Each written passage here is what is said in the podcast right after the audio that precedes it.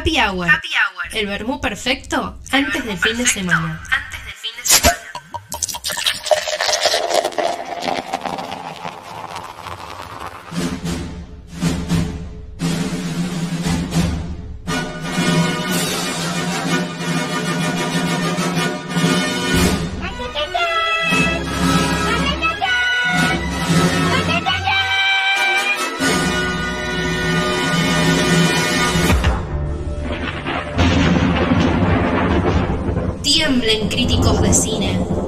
Sección más random y desorganizada de la República Argentina está por empezar. Habla al país Emma Florio.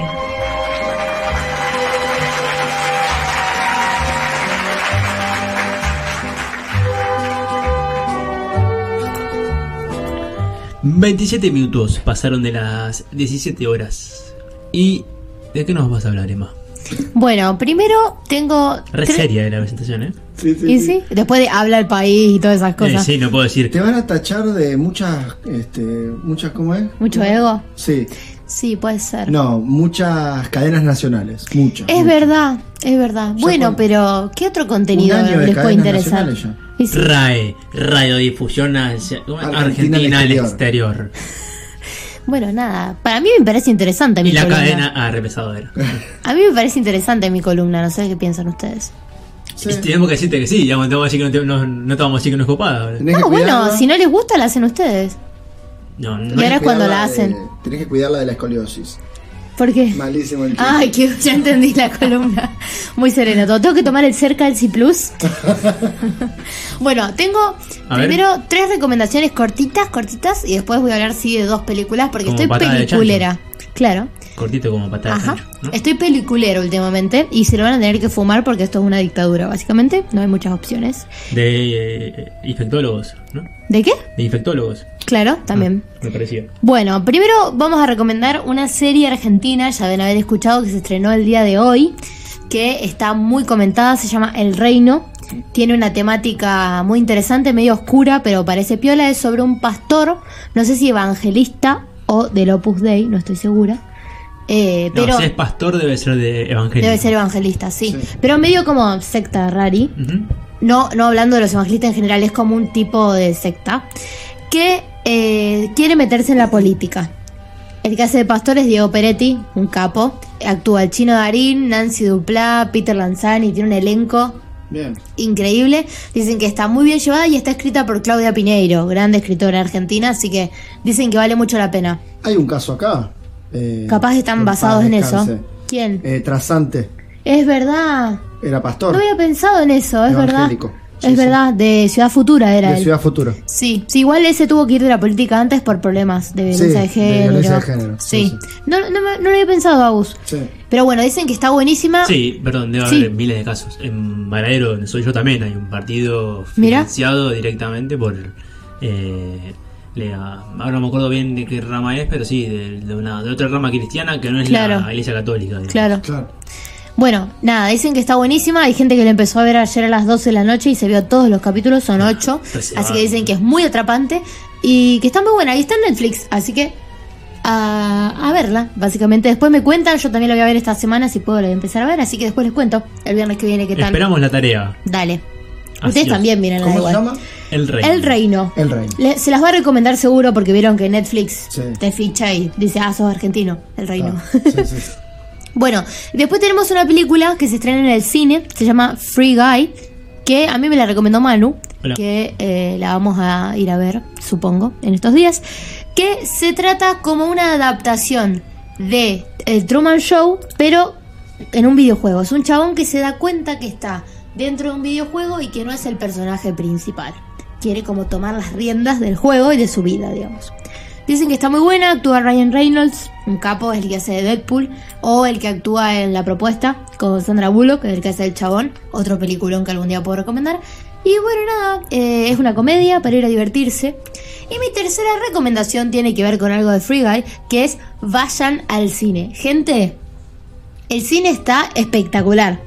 Fui el fin de semana pasado, les voy a contar, fui a Por ver... primera vez después de la pandemia. Va, hace dos después años. que cerraron, ¿no? Hace dos años que yo no iba al cine, eh, abstinencia full.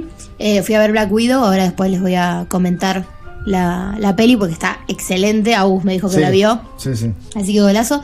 Pero la recomendación es vayan al cine. Yo fui al showcase de acá del Alto Rosario y la verdad que está súper cuidado. Les recomiendo comprar las entradas con anticipación eh, para no llevarte sorpresas porque obviamente la sala no está completamente vendida. Vos tenés... ¿Cuánto Sí. era la capacidad de la sala? No tengo idea, pero... No, no, ¿cuántas había cuando vos estabas en la sala?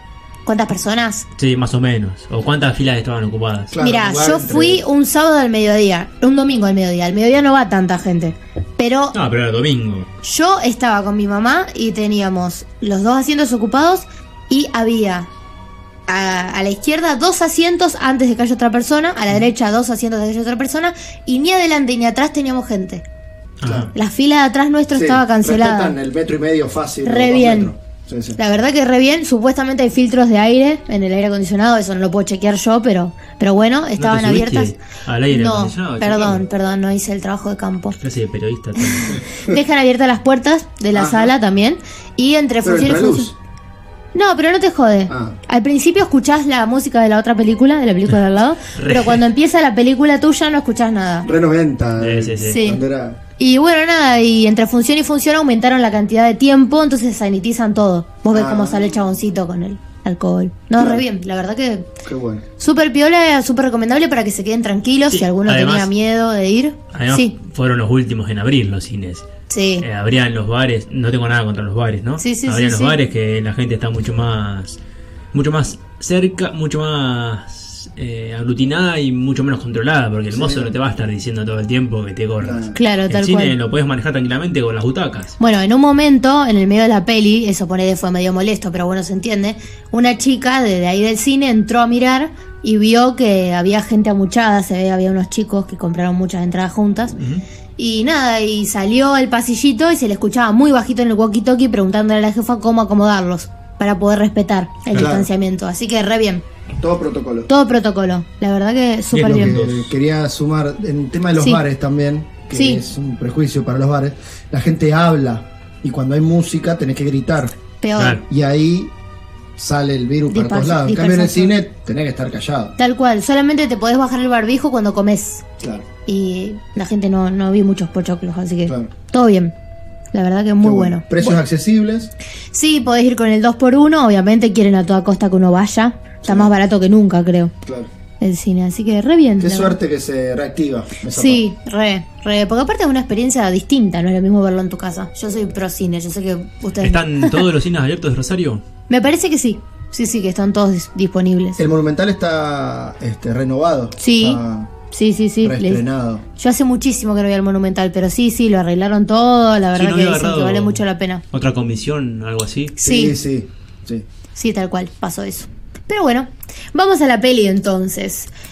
La peli se llama Black Widow, Viuda Negra, es una película que se estrena en 2021. Está actualmente en cartelera y en Disney Plus. La pueden ver los que tienen Disney Plus, creo que tienen que pagar un extra o ya no. No lo sé, porque depende cuándo se estrena, si pagas un extra o no. La película trata básicamente sobre la viuda negra que se llama Natasha Romanoff. Desde pequeña fue cooptada por una especie de comando ruso que busca y logra robar la información a SHIELD. SHIELD es una organización del gobierno que es el que crea Avengers. ¿Saben lo que es?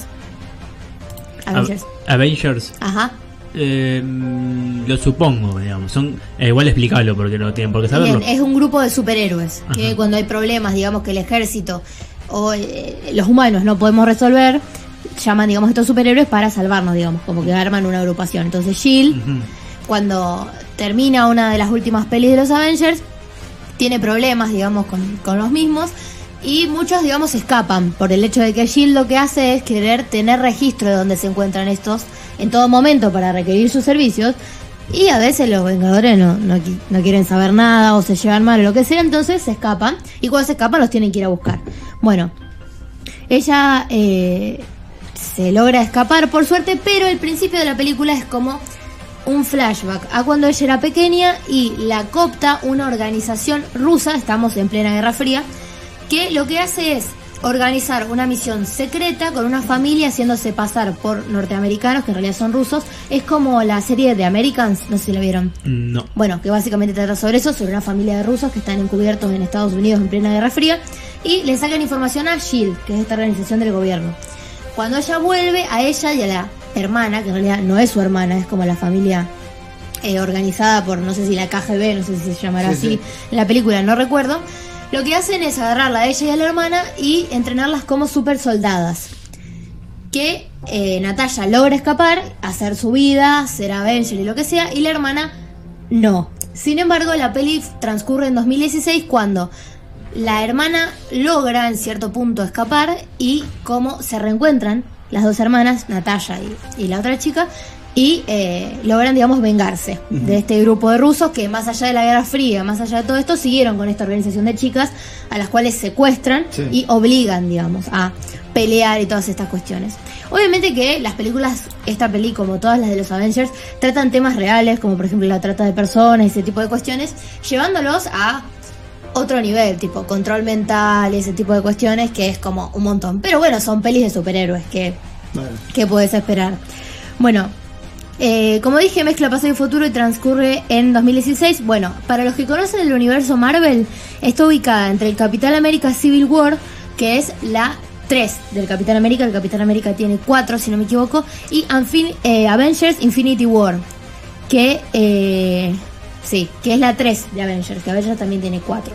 Está, digamos, es como una secuela y una precuela eh, a la vez. Es medio complicado el universo Avengers si uno no está metido, pero esta peli la podés ver por separado. Vos sí, que la viste, vi Agus, ¿entendiste? La vi sin ver ninguna otra. Bien. Me gustó. Bien, Muchas escenas eh, filmadas en Budapest genial. están geniales en el centro de la ciudad. Es Sí. increíble. La verdad que los efectos se pasan. Sí, remil. Aparte, está muy bien filmada. Obviamente, Marvel tiene una infraestructura que ya sabe de qué manera hacer ese tipo de películas. Hay luchas, peleas espectaculares. Pero además, hay mucha comedia, hay humor ácido. Eso Sí. está muy bueno, es muy de Marvel. Eso se ve mucho en el personaje de Iron Man, para los que siguen la, la- el universo, digamos, Avengers. Pero en esta película se lo maneja muy bien. Yo creo que una de las mejores incorporaciones fue Florence Pugh, que es la que hace de la hermana de ella, que es una actriz rubia Sí. que es excelente. Ella actúa en Mujercitas y estuvo nominada al Oscar por esa peli que salió hace dos años. La última vez que fui al cine fui a ver eh, Mujercitas y la verdad que Florence Pugh la rompe toda. Es una chica súper capaz. Bueno, además de Florence Pugh, obviamente actúa Scarlett Johansson, también actriz histórica que hace de Black Widow. Y David Harbour, que si se los nombro así, capaz no se dan cuenta, pero es el actor de eh, Stranger Things, es el que hace de Hopper, del eh, policía. Y bueno, nada, básicamente excelente, súper recomendada. Si no tienen ganas de ir al cine, no tienen plata, lo que sea, se la descargan. Ustedes se la descargaron y la Sí. pudieron ver lo más bien. Lo más bien, sí, sí. O si alguien tiene Disney Plus, nos invita y la volvemos a ver. Bien. Obviamente esta peli eh, tiene muchísimo girl power, como poder femenino. Y la otra que vamos a hablar también tiene protagonistas mujeres. Eh, pero no tiene absolutamente nada que ver. Se llama, obviamente, seguro la vieron, El Diablo Viste a la Moda. Es un peliculón. Eh, se estrenó en 2006. Y sigue absolutamente vigente, creo yo. Es esas pelis que te pasan en la tele y vos te la quedas viendo porque es genial. Lo que hace esta peli es que te retrata muy bien el mundo de la moda, de las tendencias y de las exigencias que hay. Es un mundo obviamente eh, aspiracional todo el tiempo, entonces tenés que estar siempre a rajatabla. Una competencia. Una competencia Total. terrible. Lo que yo no sabía, investigando para la peli, que me pareció genial, es que la peli está basada en un libro homónimo, es decir, del mismo nombre, Sí. de una chica que es periodista y trabajó como asistente para la editora de Vogue, La Sí, Real, Sí, sí. que eh, ahora les O busco. sea que Miranda existe. Claro, Existió, Miranda existió, existe, sigue estando, se llama Anna Wintour. Claro. Anna Wintour. Y eh, ella retrató, digamos, sus vivencias. Claro, claro. A la hora de hacer la película, luego de que el libro fue un éxito y que muchos sabían, digamos, que estaba inspirada eh, la, la dueña de Runway, la editora Runway, en Anna Wintour, eh, que realmente es una mujer muy exigente, como que muchas personas del mundo de la moda, las que los convocaron para hacer cameos en la película, no querían saber nada por el miedo que tenían de cómo podía reaccionar Esta mujer. esta mujer.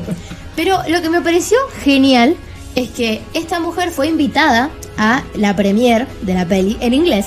La película se llama The Devil Wears Prada, es decir, el diablo se viste con Prada. Y la chabona cayó a la premier vestida con Prada. Claro. O sea, dijo, soy yo, Claro, soy claro. yo. Es le cruela, es cruela. Olvídate. Y le gustó mucho la película y en particular la actuación de Meryl Streep. Ah. Eh, Son muy amigas con Meryl y Meryl la rompe toda. Y nada, para los que vieron la película, esto no es un spoiler, obviamente no es una película de el bueno y el malo como eh, Black Widow. Es una película sobre personas. Entonces nadie es absolutamente bueno ni nadie es absolutamente malo. Si bien se la retrata de una forma muy estricta a la, la editora, después uno se da cuenta que es una persona. Claro. Así que no podía enojarse, digamos, por, por eso. Bueno, eh, básicamente la historia es sobre una muchacha que quiere ser periodista y para empezar a entrar en el mundo de las, pe- de las películas, decir, de, de las revistas y editorial, va a postularse, digamos, para ser eh, asistente de... eh, ay, no me sale el nombre de la editora. De Miranda. De Miranda, muchas gracias. De Miranda, la vi tantas veces y ya me olvidé Sí, el nombre sí, sí. de Miranda eh, para, digamos, tener recomendaciones y empezar a meterse de a poco. ¿Qué pasa? Andrea, que es la protagonista, Sí. no eh, tiene, no le, sí, sí, sí, no le interesa el mundo de la moda, lo ve como algo totalmente frívolo. Ella quiere escribir en una revista periodística, o sea, nada que ver. Y como poco a poco empieza a ceder ante ese mundo, pero también encontrarle el gustito. Hay una escena muy conocida que es la más emblemática de la peli, que es cuando ella va caminando al trabajo y van apareciendo los diferentes estilos que ella va adquiriendo. Es genial, porque aparte lo que tiene de copado esa escena es que si bien es moda muy de los años 2000, que vos decís, fa, esto ya quedó de moda. No, hay un montón de cosas que se revuelven a usar ahora y eso te muestra lo cíclico que tiene el mundo de la moda. Bueno, a mí me gusta mucho esto, puedo estar ahora, si los aburro me Se avisan. reinventa. y- Olvídate. Bueno, ahora está de moda, por ejemplo, lo de los 2000 y lo de los 70. O sea que algo que usó Andrea en esa escena, actualmente se re podría usar. Claro. Por ejemplo, Eh, y por ejemplo, las boinas se usan mucho ahora, el tiro bajo también, o las corbatitas, o el jean- denim con denim, denim se dice, jean con jean. mm, eh, ese sí, tipo eso de sale cosas. mucho. Sí, re. sí. Raro. Obviamente es raro, o sea, a mí no me gusta mucho. Obviamente, una cosa que tiene la moda es que uno no puede agarrar algo de los 2000 y ponérselo y que quede bien acorde a lo de ahora, porque obviamente le van cambiando cositas Claro. para que uno tenga que seguir consumiendo. Pero bueno, otro dato que me llamó mucho la atención es que muchas marcas se recoparon con eh, la película porque se ve que habían leído el libro, les gustaba la onda. Entonces muchísimas marcas mandaron su ropa, la donaron Aparecen. para la película. los nombres aparecen todo el tiempo. Y es la película con el vestuario más caro de la historia. Un millón de dólares valen todas las prendas. Solo el usaron. vestuario. Porque Solo son las vestuario. reales, o sea, son Bien. Claro. eh, los, Claro. Los conjuntos originales. Claro. Y sí, bueno, decir que se los donaron, porque si no, o sea, es un montón y me parece maravilloso. O sea, envidio no solamente a Anne Hathaway. Bueno, la peli también tiene un elencazo. Eh, bueno, Anne Hathaway, Meryl Streep, eh, la otra asistente, ahora no recuerdo el nombre, pero La también... que, se- que tiene el accidente. Sí, la que tiene el accidente. Ah, Emily Blunt es Eso. una genia también, Sí, es sí. muy buena actriz y ahora está mucho, muy metida en el mundo Disney, pero es genial. Y bueno, como dije, es muy difícil que no hayan visto esta peli. Eh, básicamente eh, el argumento es ese, cómo ella se va metiendo y transformando en el mundo de la moda y cómo va soportando un montón Sí. de cosas. Pero al final termina entablando una relación y aprendiendo mucho de Miranda. eh, y se forma una Se relación. ve mucho en ella. Sí, que se, se transforma. se transforma. Pero bueno, es una invitación más que nada que si le enganchan a la tele, la vuelvan a ver, le den otra oportunidad Pero, porque eh, es genial. Pregunta, ¿y Sí. dónde entra el diablo? ¿O el diablo es una metáfora del.? es una metáfora porque Ah, la, jefa es mala. Yo porque no- la vi hace muchísimo y no me acuerdo ni Sí. una escena. No, no, no, pero sí. Y a mí me encantaría leer el libro. Ahora me quedaron las ganas de, Uf, ahora de, sí. de meter, de meterme de nuevo en la historia. Así que nada. Me estoy jugando toda la, la columna, el sol entre Ay, y perdón. ceja. No, pasa nada. Estoy escuchando atentamente. Muy bien. ¿Algo más? Nada más. Buenísimo. Otra de los escenarios, París y Nueva York. Amo. Increíble. Amo. Ay, qué ganas de ser de las revistas de moda. Yo leyendo. Dos canciones Vamos. y venimos. Otra diva. De moda sobre todo. A ver.